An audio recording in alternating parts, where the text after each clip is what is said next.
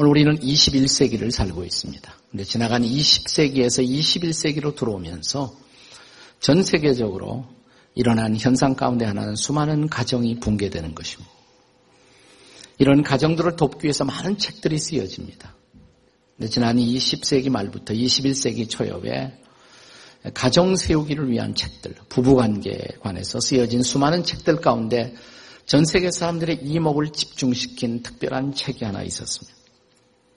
존 그레이라는 사람이 쓴 화성에서 온 남자, 금성에서 온 여자라는 책입니다. 여러분 가운데도 이 책을 읽으신 분들이 많이 있을 거예요. 천구백구십 년대 미국에서만 무려 칠백만 부가 팔렸습니다. 삼 년 이상 부동의 베스트셀러 일 위 자리를 지켰습니다. 한국에 와서도 번역된 이 책이 오십만 부 이상이나 팔렸습니다. 아마도 지난 십오 년 이상 전 세계를 막론하고 팔렸던 최대의 초대형 베스트셀러가 바로 이 책이라고 할 수가 있습니다. 이 책은 하나의 가상적인 이런 이야기로 시작이 됩니다. 화성에는 남자들만이 살고 있어요. 화성에 사는 남자들이 보니까 저 금성의 아름다운 여자들이, 예쁜 여자들이 살고 있었습니다. 그래서 남자들이 금성으로 다 날라왔습니다. 그리고 프로포즈를 합니다. 결혼하자고 말합니다. 그러나 그 화성에 대해서 잘 몰랐던 여자들은 거기에 대해서 동의를 하지 않습니다. 그러자 그들이 묘안을 짰습니다. 이 화성도 금성도 아닌 곳에서 우리가 사랑하며 살자고 합의가 되었어요. 그래서 그들이 지구별을 찾아옵니다. 그래서 지구에서 부부가 되어 짝을 이루어 이 땅에서 살아가기를 시작합니다. 그런데 이 땅에 와서 부부가 되어 살아가기를 시작하자마자 온갖 문제들이 발생해요. 왜냐하면 그들은 서로 자기 남편이 자기 아내가 다른 별에서 찾아온 외계인이라는 사실을 망각하고 자기와 같은 방식으로 상대방이 생각하고 같은 방식으로 느껴주고 같은 방식으로 행동하기를 기대함으로써 일어났던 충돌과 사고입니다. 아마 어제도 오늘 아침에도 이런 충돌 사고를 일으키고 오신 분들이 이 자리에 계실지 몰라요. 표정이 좀 떨떨떨한 분들은 어젯밤 오늘 아침에 부부 사이에 그런 충돌이 있었을지도 모릅니다. 한번 옆에 사람 쳐다보십시오. 혹시 우리인가? 예. 예를 들어서 이 책에 보면 남녀의 차이를 말하면서 남자는 문제가 생기면 먼저 해결책을 서둘러 제시하려고 합니다. 이렇게 하면 어떨까? 그러나 여자는 해결책보다도 보살핌을 제공하는 데 더 큰 관심이 있습니다. 스트레스를 느끼면 남자는 일단 자기만의 동굴로 들어갑니다. 다 귀찮다고. 그리고 생각하고 에너지가 축적된 다음에 그 문제를 다루고자 합니다. 여자는 일단 스트레스를 느끼면 누군가를 만나서 풀어야 돼요. 이것이 여성들의 수다의 원인이라는 것입니다. 거기에서 스트레스의 해방을 느낀다는 것입니다. 그는 신뢰를 요구하지만 그녀는 관심을 요구합니다. 그는 인정을 필요로 하지만 그녀는 이해를 더 필요로 합니다.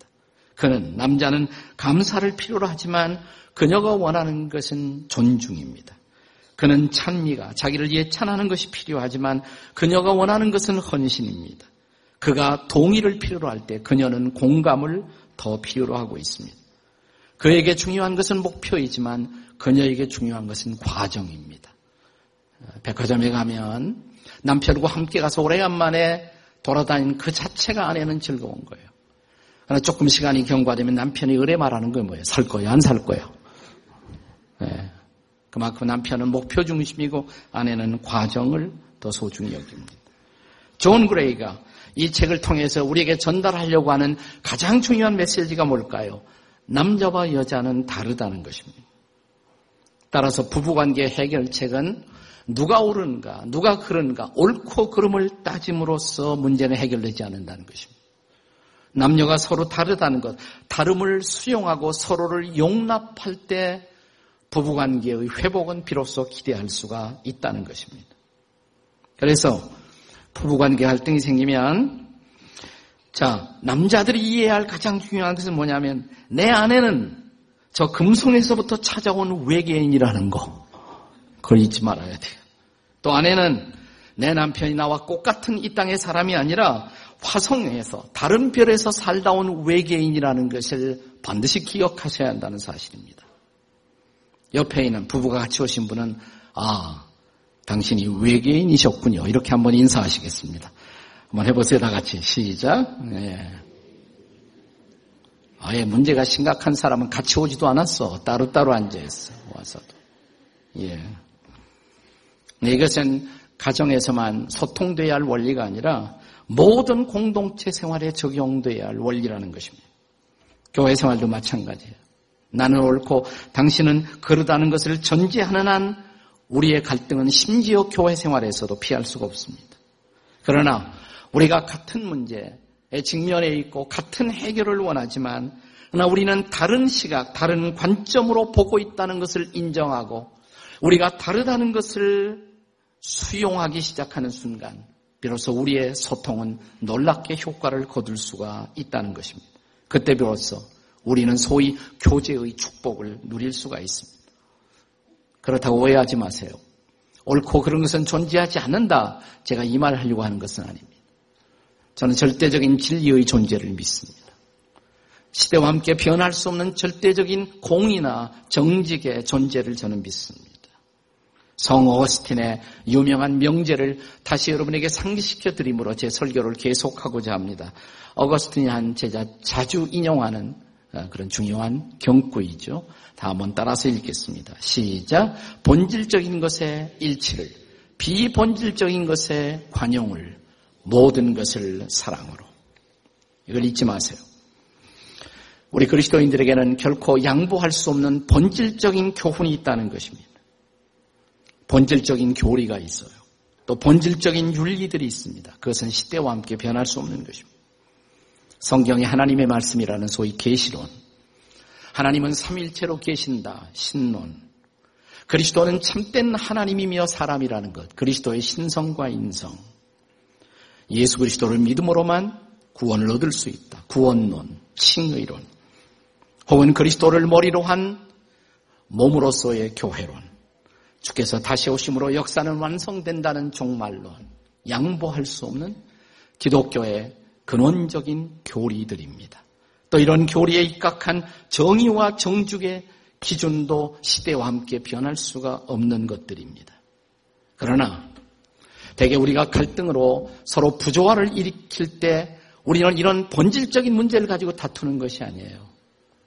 그저, 그저 그렇고 그런 문제들, 사실은 비본질적인 것들이 우리들의 다툼과 불화의 원인이 된다는 것입니다.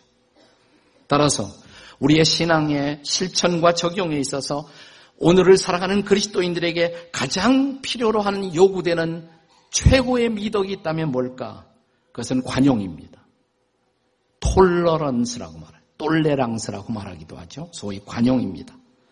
그것을 바울은 오늘 성경 본문에서 용납이라고 말합니다. 서로 용납하라 가르칩니다. 에베소서 사 장 이 절의 본문에 서로 용납하십시오. 여기 용납이라는 단어가 원어에서는 용납이 아네코마이 혹은 아네크토스라는 단어로 쓰여집니다. 히라보 원어가 그렇습니다. 흔히 이 단어는 그냥 참는다 이렇게 많이 번역이 되지만 그것은 올바른 번역이 아니에요. 참는다로 번역될 수가 있는 단어가 아니에요. 참는 것을 넘어서서 상대를 이해하고 그래서 상대를 수용하고 지지해 주는 것. 우리말 번역이 잘했습니다. 그것이 바로 용납인 것입니다. 용납하라. 오늘 본문에서 그래서 이 단어가 영어로 번역될 때는 이 단어를 원문에 가까운 번역을 취하는 어떤 학자들은 이 단어를 tolerable이라고 번역하기도 했습니다. tolerable. 이렇게 관용할 수 있는 혹은 supportable, 지지할 수 있는 이런 의미들을 담고 있는 그런 축약된 단어, 우리말 번역을 아주 잘하는 것입니다. 용납함이라고 말합니다. 용납함. 우리가 서로가 서로를 용납할 때 그것은 우리 서로에게 자기 자신에게도 축복이 된다는 것이 오늘 본문의 교훈입니다. 무슨 축복일까요? 용납의 실천이 가져오는 두 가지의 축복이 있습니다. 첫째, 그것은 공동체를 세우는 축복입니다. 공동체를 세우는 축복.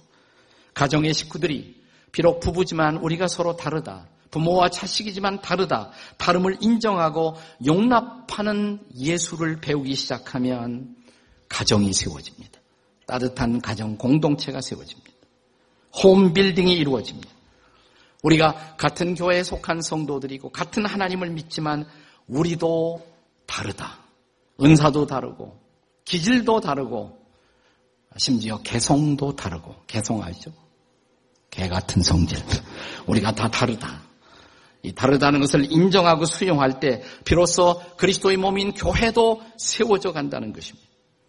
셀교회도 마찬가지예요. 우리 교회가 강조하는 것이 셀교회, 목장교회인데 열 명 미만의 작은 모임이지만 거기서도 서로가 다르다는 것을 우리가 이해하고 수용할 때 비로소 우리의 셀이, 우리의 목장이 아름다운 공동체로 세워지는 것입니다.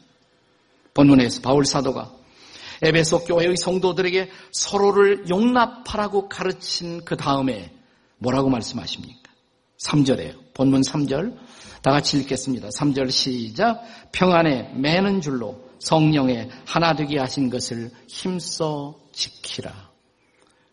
하나 되게 하신 것, 성령이 하나 되게 하셨어요. 한 하나님의 가족 되게 하셨어요. 이걸 지켜야 합니다. 영어 성경에는 keep the unity, 유니티를 지켜라. 성령이 하나 되게 하신 것이다. 우리는 계속 평화의 공동체로 머물러 있을 수 있어야 한다는 것입니다. 자, 그러면 이렇게 하는 이유가 뭐냐? 그렇게 우리가 그런 용납하고 우리의 공동체를 잘 세워나갈 때 얻을 수 있는 궁극적인 축복, 그것은 예수님의 몸인 교회가 건강하게 세워질 수 있다는 것입니다. 그것이 바로 십이 절이에요. 본문 십이 절 다 같이 읽겠습니다. 시작. 이는 성도를 온전하게 하며 봉사의 일을 하게 하며 그리스도의 몸을 세우려 하십니다. 서로를 잘 용납하면 서로가 서로를 온전하게 해요. 그리고 우리는 진정한 섬김의 삶을 살게 됩니다. 그리고 마지막 궁극적으로 그리스도의 몸이 세워진다는 것입니다. 여러분과 제가 살고 있는 오늘 이 시대를 가리켜서 우리는 포스트 모던 시대라고 말합니다. 이 시대를 특징 짓는 두 가지 중요한 화두가 있습니다. 단어가 있습니다. 포스트 모던의 장점도 있어요. 이 시대의 장점. 그러나 이 시대의 위험한 시대를 상징하는 두 개의 단어가 있습니다. 파괴와 해체입니다. 포스트 모던 시대에서 얼마나 과거에 붙들고 있었던 많은 것들이 파괴되고 해체되고 있습니다. 그 중에 하나가 가정입니다. 우리는 우리도 모르게 그리스도인이면서도 이런 그릇된 시대 풍조, 시대 정신을 따라갈 때가 많이 있죠. 예를 들어서 우리가 많이 아는 인터넷. 자, 인터넷 댓글들을 사람이 쓰고 있습니다. 우리가 쓰는 이 댓글들이 우리의 이웃들을 세우고 있을까요? 우리의 공동체를 세우고 있을까요? 우리의 사회를 세우고 있을까요? 아니면 파괴할까요? 해체할까요? 인터넷에 보면 이렇게 서로를 세워가는 선풀보다는 악플이 훨씬 더 많잖아요. 악플이 훨씬 더 많아요. 이게 시대 정신이에요. 우리 시대에 우리도 모르게 따라가고 있는 포스트 모던의 악 속에 우리도 빠져들어가는 것입니다. 그래서 성경은 말합니다. 시대와 함께 변할 수 없는 하나님의 말씀은 말합니다. 로마서 십이 장 이 절 다 같이 읽겠습니다. 시작. 너희는 이 세대를 본받지 말고 마음을 새롭게 함으로 변화를 받아 하나님의 선하시고 기뻐하시고 온전하신 뜻이 무엇인지 분별하도록 하라. 이 세대를 본받지 마라. 하나님의 뜻 가운데 머물러 서야 한다는 것입니다. 그래서 본문 십이 절의 말씀처럼 그리스도의 몸을 세우는 사람이 되어야 합니다. 여기 세운다는 단어가 히라보에서는 오이코도메오라는 단어로 쓰여집니다. 오이코도멘. 이건 집을 세운다는 뜻이에요. 원래 집을 세운다. 여러분, 교회가 하나님의 집이 아닙니까? 우리가 교회를 세울 때 하나님의 집을 세우는 것입니다. 건강하고 아름다운 집을 세우는 것입니다. 그런데 저와 여러분은 정말 교회를 세우고 있을까요? 교회가 이 세상의 희망이 되도록 교회를 잘 세우고 있습니까? 나도 모르게 교회를 헐고 있는 것은 아닐까요? 최근에 미국에서 재미있는 리서치를 했습니다. 작년입니다. 부모가 열심히 믿는데 자식들이 신앙생활 안 하는 가정들이 점점 많아집니다. 한국도 그렇고 미국도 그래요. 근데 부모는 열심히 교회 나간 자녀들은 왜 안 나갈까?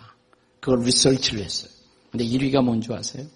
일 위가 뭐냐면 이 자녀들이 성장 과정에서 제일 많이 들은 것, 그것이 그들이 신앙생활을 안 하게 만드는 원인이 됐다는 것이 뭐냐면 부모들이 교회에 대해서 너무나 네거티브 턱을 많이 한다는 것이에요. 교회 가니까 이렇더라. 교회 욕을 하고 지도자를 욕하고 교회 아무개 권사님 이렇다. 그런 얘기를 들으면서 자녀들이 자라요. 자녀들이 교회에 나가겠습니까?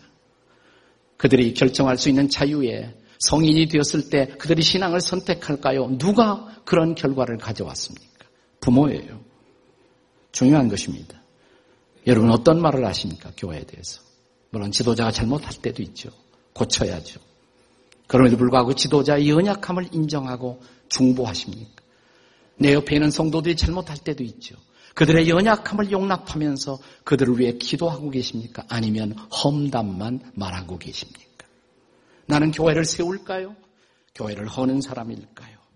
우리가 서로를 용납할 때 우리가 누리는 가장 커다란 축복, 교회가 세상의 등대로서, 세상의 소금으로, 세상의 빛으로 우리의 몸인, 그리스도의 몸인 교회가 세워지는 축복. 첫 번째 축복. 용납함의 두 번째 축복 뭘까요? 온전한 사람됨의 축복입니다. 자, 이런 우리의 용납의 실천이 초래할 수 있는 또 하나의 축복. 십이 절에서 이미 봤어요. 성도를 온전케 한다 그랬습니다. 근데 온전케 한다는 이 단어도 굉장히 흥미있는 단어입니다. 온전하게 한다 뜻이 뭘까?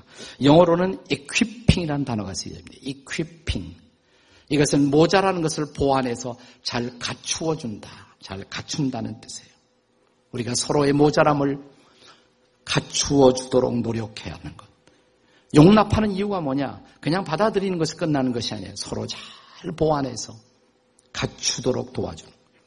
그러면 어떤 사람이 될까요? 온전한 사람의 표상, 온전한 사람의 목표는 뭘까요? 십삼 절에 나와요. 그리스도의 장성한 분량에 이르도록 자라감. 그 말을 쉽게 말해볼까요? 예수님 닮아가는 사람. 온전한 사람은 성숙한 사람이에요. 그는 예수님을 닮아가는 사람. 십사 절에서 그때 우리는 더 이상 유치한 어린아이의 자리에 설 필요가 없다. 우리는 진실로 성숙한 사람이 된다. 우리는 정말 예수님을 닮은 사람으로 온전해진다. 사랑하는 여러분, 우리가 이러한 사람이 되도록 주님은 저와 여러분을 있는 모습 그대로 받아주셨어요. 용납하셨어요. 지나간 시대의 한 영성가는 내가 누군가를 용납하기 힘들 때, 그런 사람이 있잖아요. 내가 받아들이기 힘든 사람이 있을 때 우리에게 필요한 영적인 엑서사이즈 뭐냐면 내가 누군가를 받아들이기 힘들면 하나님이 나를 어떻게 받아주셨는지 그걸 묵상하고 또 묵상하라고. 주님이 나도 받아주셨는데, 나 같은 인간도 받아주셨는데. 제가 교회 처음 나가기 시작할 때 이십 대, 그때는 참 부흥회를 많이 했습니다. 요즘 부흥회가 적어졌어요. 근데 그 부흥회의 특성 중에 하나가 옛날 부흥회를 인도하던 부흥 목사님들이 왜 그렇게 욕을 많이 하셨는지 몰라. 참 이상하다. 지금 돌이켜 생각해보면 아마 그런 부흥사들의 욕설이 오히려 그때 우리 민족의 한, 고통 이런 것들을 카타르시스 하는 데 도움이 되지 않았나 이런 생각이 들어요. 아무런 부흥회 갔는데 뭐 찬송을 한 찬송을 수없이 계속해서 반복해서 부르는 거예요. 지금도 우리가 사실 이 찬송을 가끔 부르기는 합니다. 마음에 가득한 의심을 깨치고, 마음에 가득한 의심을 깨치고 지극히 화평한 마음으로 뭐 이런 찬송 있잖아요. 그런데 삼 절에 가면 그 찬양이 나 같은 죄인이 용서함 받아서 주 앞에 오른 사람 됨을. 그런데 부흥 목사님이 그걸 바꿔서 부르라는 거예요. 삼 절을. 나 같은 죄인이 아니라 나 같은 쌍놈이 용서함 받아서 주 앞에 오른 사람 됨을. 아, 난 도저히 거부감이 생겨서 따라서 못하겠더라고. 근데 거기다가 쌍놈에다가 그 다음에 또 여자에게 적용을 시켜요. 그건 내가 감히 여기서 흉내도 못 내겠어요. 안 되겠죠. 그거 일단. 네. 옛날에 그런 거 많이 했어요. 아, 뭐 저런 걸 다 시키나 그랬어요. 근데 그 찬송을 서너 번 계속 반복해서 부르는데 갑자기 생각 하나가 스치고 지나가요. 근데 내가 무슨 양반이라고, 내가 무슨 양반이라고. 생각해보면 나도 얼마나 많은 잘못과 죄악 속에 살아왔는데 갑자기 이런 생각이, 그래, 네가 쌍놈 아니냐 말이지. 아, 그러면서 나도 모르게 그 찬송을 따라서 하고 있었어요. 나 같은 죄인이 용서함 받아서 주 앞에 오른 사람 됨을. 눈물이 막 흐르더라. 그래, 맞아. 하나님이 나도 받아주셨어. 나도 용납해 주셨어. 찬송이 갑자기 은혜가 되더라. 여러분, 예수님이 우리를 그렇게 받아주셨어요. 믿으십니까, 여러분? 그렇게 나도 받아주신 예수님, 우리를 받아주신 예수님, 그런 예수님을 닮아갈 수 있다는 거예요. 그런 예수님을 닮아가는 사람이 온전한 사람이에요. 성숙한 사람이에요. 그런데 온전한 사람이 되려면, 성숙한 사람이 되려면, 예수님을 닮아가려면 우리가 인격적으로 우리의 인생 속에 적용해야 할 덕목들이 있어요. 그걸 순서적으로 본문에 언급되어 있습니다. 이 절이 그 순서대로 언급한 거예요. 자, 이 절에 어떤 단어부터 나옵니까? 네? 모든 겸손과 온유로 하고. 그러니까 예수님 닮아간다. 이게 뭐냐? 예수님이 겸손한 분이란 말이에요. 온유한 분이에요. 오래 참음. 그러니까 겸손하고 온유하고 오래 참으면 그 다음에 서로 용납할 수 있는 거예요. 왜 우리가 용납하지 못해요? 겸손하지 못하기 때문에. 온유하지 못하기 때문에. 아니, 우리가 오래 참지 못하기 때문에. 그래서 용납하지, 용납할 수가 없단 말이에요. 근데 우리가 겸손해지고 온유해지면 서로 받아줄 수가 있어요. 근데 예수님이 뭐라고 말씀하십니까? 자기 자신을 선포하면서, 계시하면서 나는 마음이 뭐라고 했어요? 온유하고 겸손하니. 온유하고 겸손할 때 예수님 닮아가는 거라. 또 예수님이 얼마나 참으셨을까요? 인생들을 향해서, 우리를 향해서 얼마나 그분은 참으셨어요. 누가복음 이십이 장 오십일 절에 보니까 가룟 유다의 밀고로 예수님을 잡으러 왔던 병사가 칼을 들고 왔을 때 그걸 보고 열받은 예수님의 제자 베드로가 칼을 빼어서 그 병사의 귀를, 또 복음서에 대제사장의 종이었다, 그 사람은 그렇게 언급되는데 귀를 막 칼로 떨어뜨리려고 그러죠. 그런데 예수님이 하신 말씀이 뭐예요? 칼을 쓰는 자는 칼로 망한다고, 칼 집어넣으라고. 그래서 그 다음에 하신 말씀이 뭐냐면 이것까지 참아라. 예수께서 이르시되 이것까지, 그것까지 참으라. 제가 수년 전 어떤 목사님 집회하기 위해서 어떤 교회에 가서 그 목사님 사무실에 딱 들어갔는데 그 서예 글자로 이것까지 참으라 이렇게 쓰여 있어요. 그래서 전 재밌었어요. 그래서 목사님, 목사님 있으셨어요? 내가 물어봤어요. 참지 못할 것이 이것은. 아니면 누구 선물 받았어요? 선물 받았다면 이게 심각한 거거든.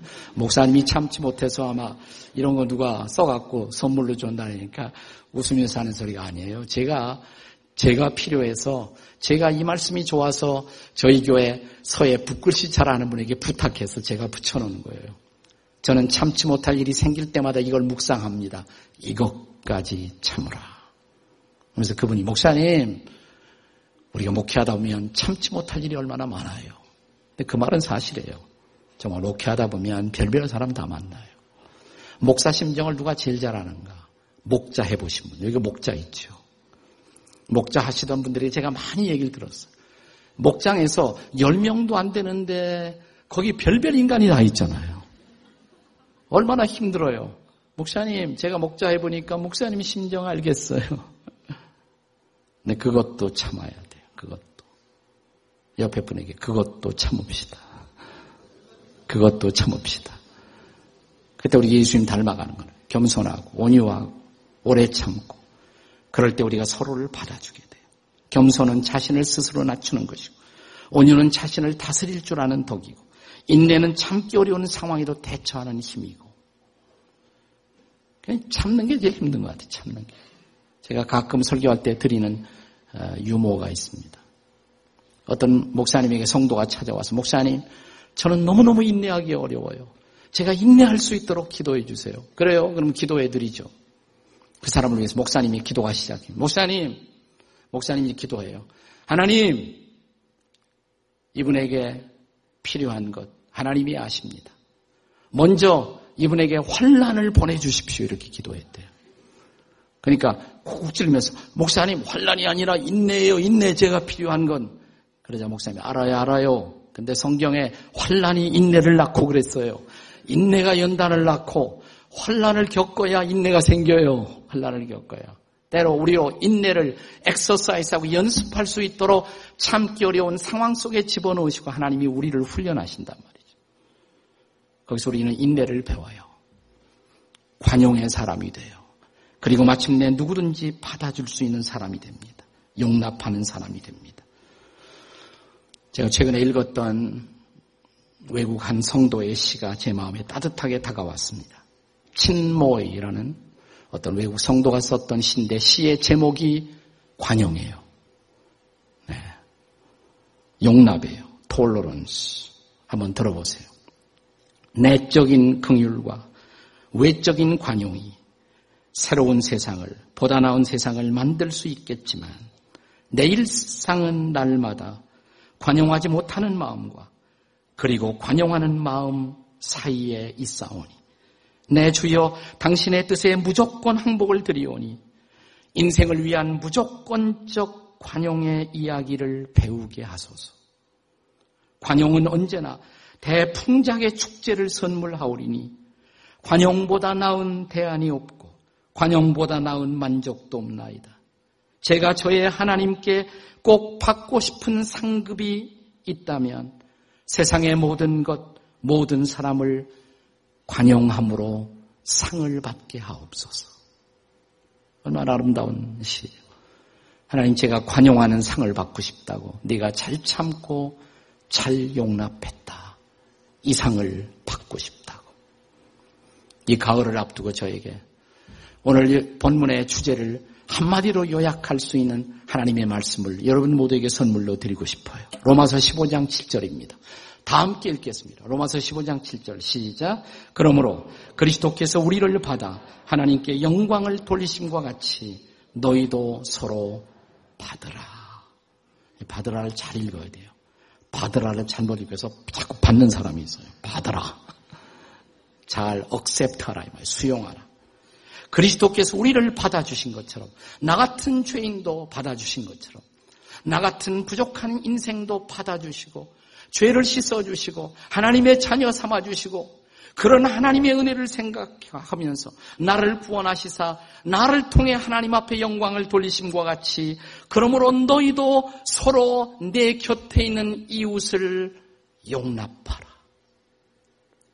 나 같은 사람 받아주고 새로워지기 위해서 십자가를 지신 주님, 보혈을 흘려주신 주님, 그 보혈로 우리를 깨끗게 하시고 나를 그의 자녀로 삼아주신 그 주님이 말씀하십니다. 내가 너희를 용납한 것처럼 너희도 서로 용납하라. 그러므로 용납함의 축복, 가정이 세워지고 교회가 세워지고 공동체가 아름답게 세워지고 그리고 우리가 주님을 닮아가는 그분의 그 성숙함을 닮아가는 온전함을 이루는 이 축복이 우리 가운데 이루어지기를 주의 이름으로 축원합니다. 기도하시겠습니다. 다 일어나서 기도하시겠습니다. 자리에서 일어나서 같이 기도하시겠습니다.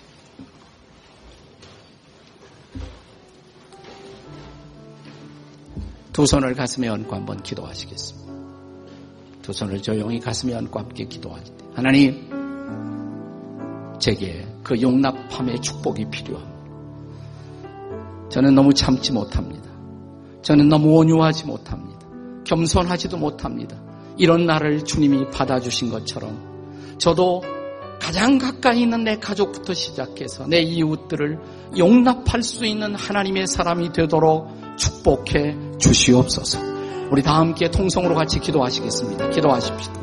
자비로우신 아버지 하나님 감사합니다. 주신 말씀을 우리 안에 받습니다. 이 말씀을 붙들고 우리 평생을 살게 해 주시옵소서. 용납하는 성도, 공동체를 세우는 성도, 주님을 닮아가는 성도, 이 온전한 사람됨의 축복이 우리에게 이루어지게 성령 하나님의 놀라우신 은혜가 우리와 함께 하시고 우리를 새롭게 하시고 우리를 변화시키고 주님 앞에 반듯하고 아름답게 세워지는 당신의 백성들이 되도록 축복해 주시옵소서. 아버지, 오늘 우리가 용납함의 소중한 레슨을 하나님의 말씀으로부터 배웠습니다. 저는 너무나 참지 못합니다. 저는 너무나 겸손하지 못합니다. 온유하지도 못합니다. 그런 나를 주님은 받아주셨고 용납해 주셨고 용서해 주셨고 주의 자녀를 삼아 주셨사오니 이제 저도 용납하는 인생을 살아가도록 도와주시옵소서. 주의 평안을 우리에게 허락해 주시고 주의 넘치는 사랑을 주시사 평안과 사랑을 나누며 넉넉한 인생 살아가는 당신의 백성들이 되게 해 주옵소서. 예수님의 이름으로 축복하며 기도합니다. 아멘.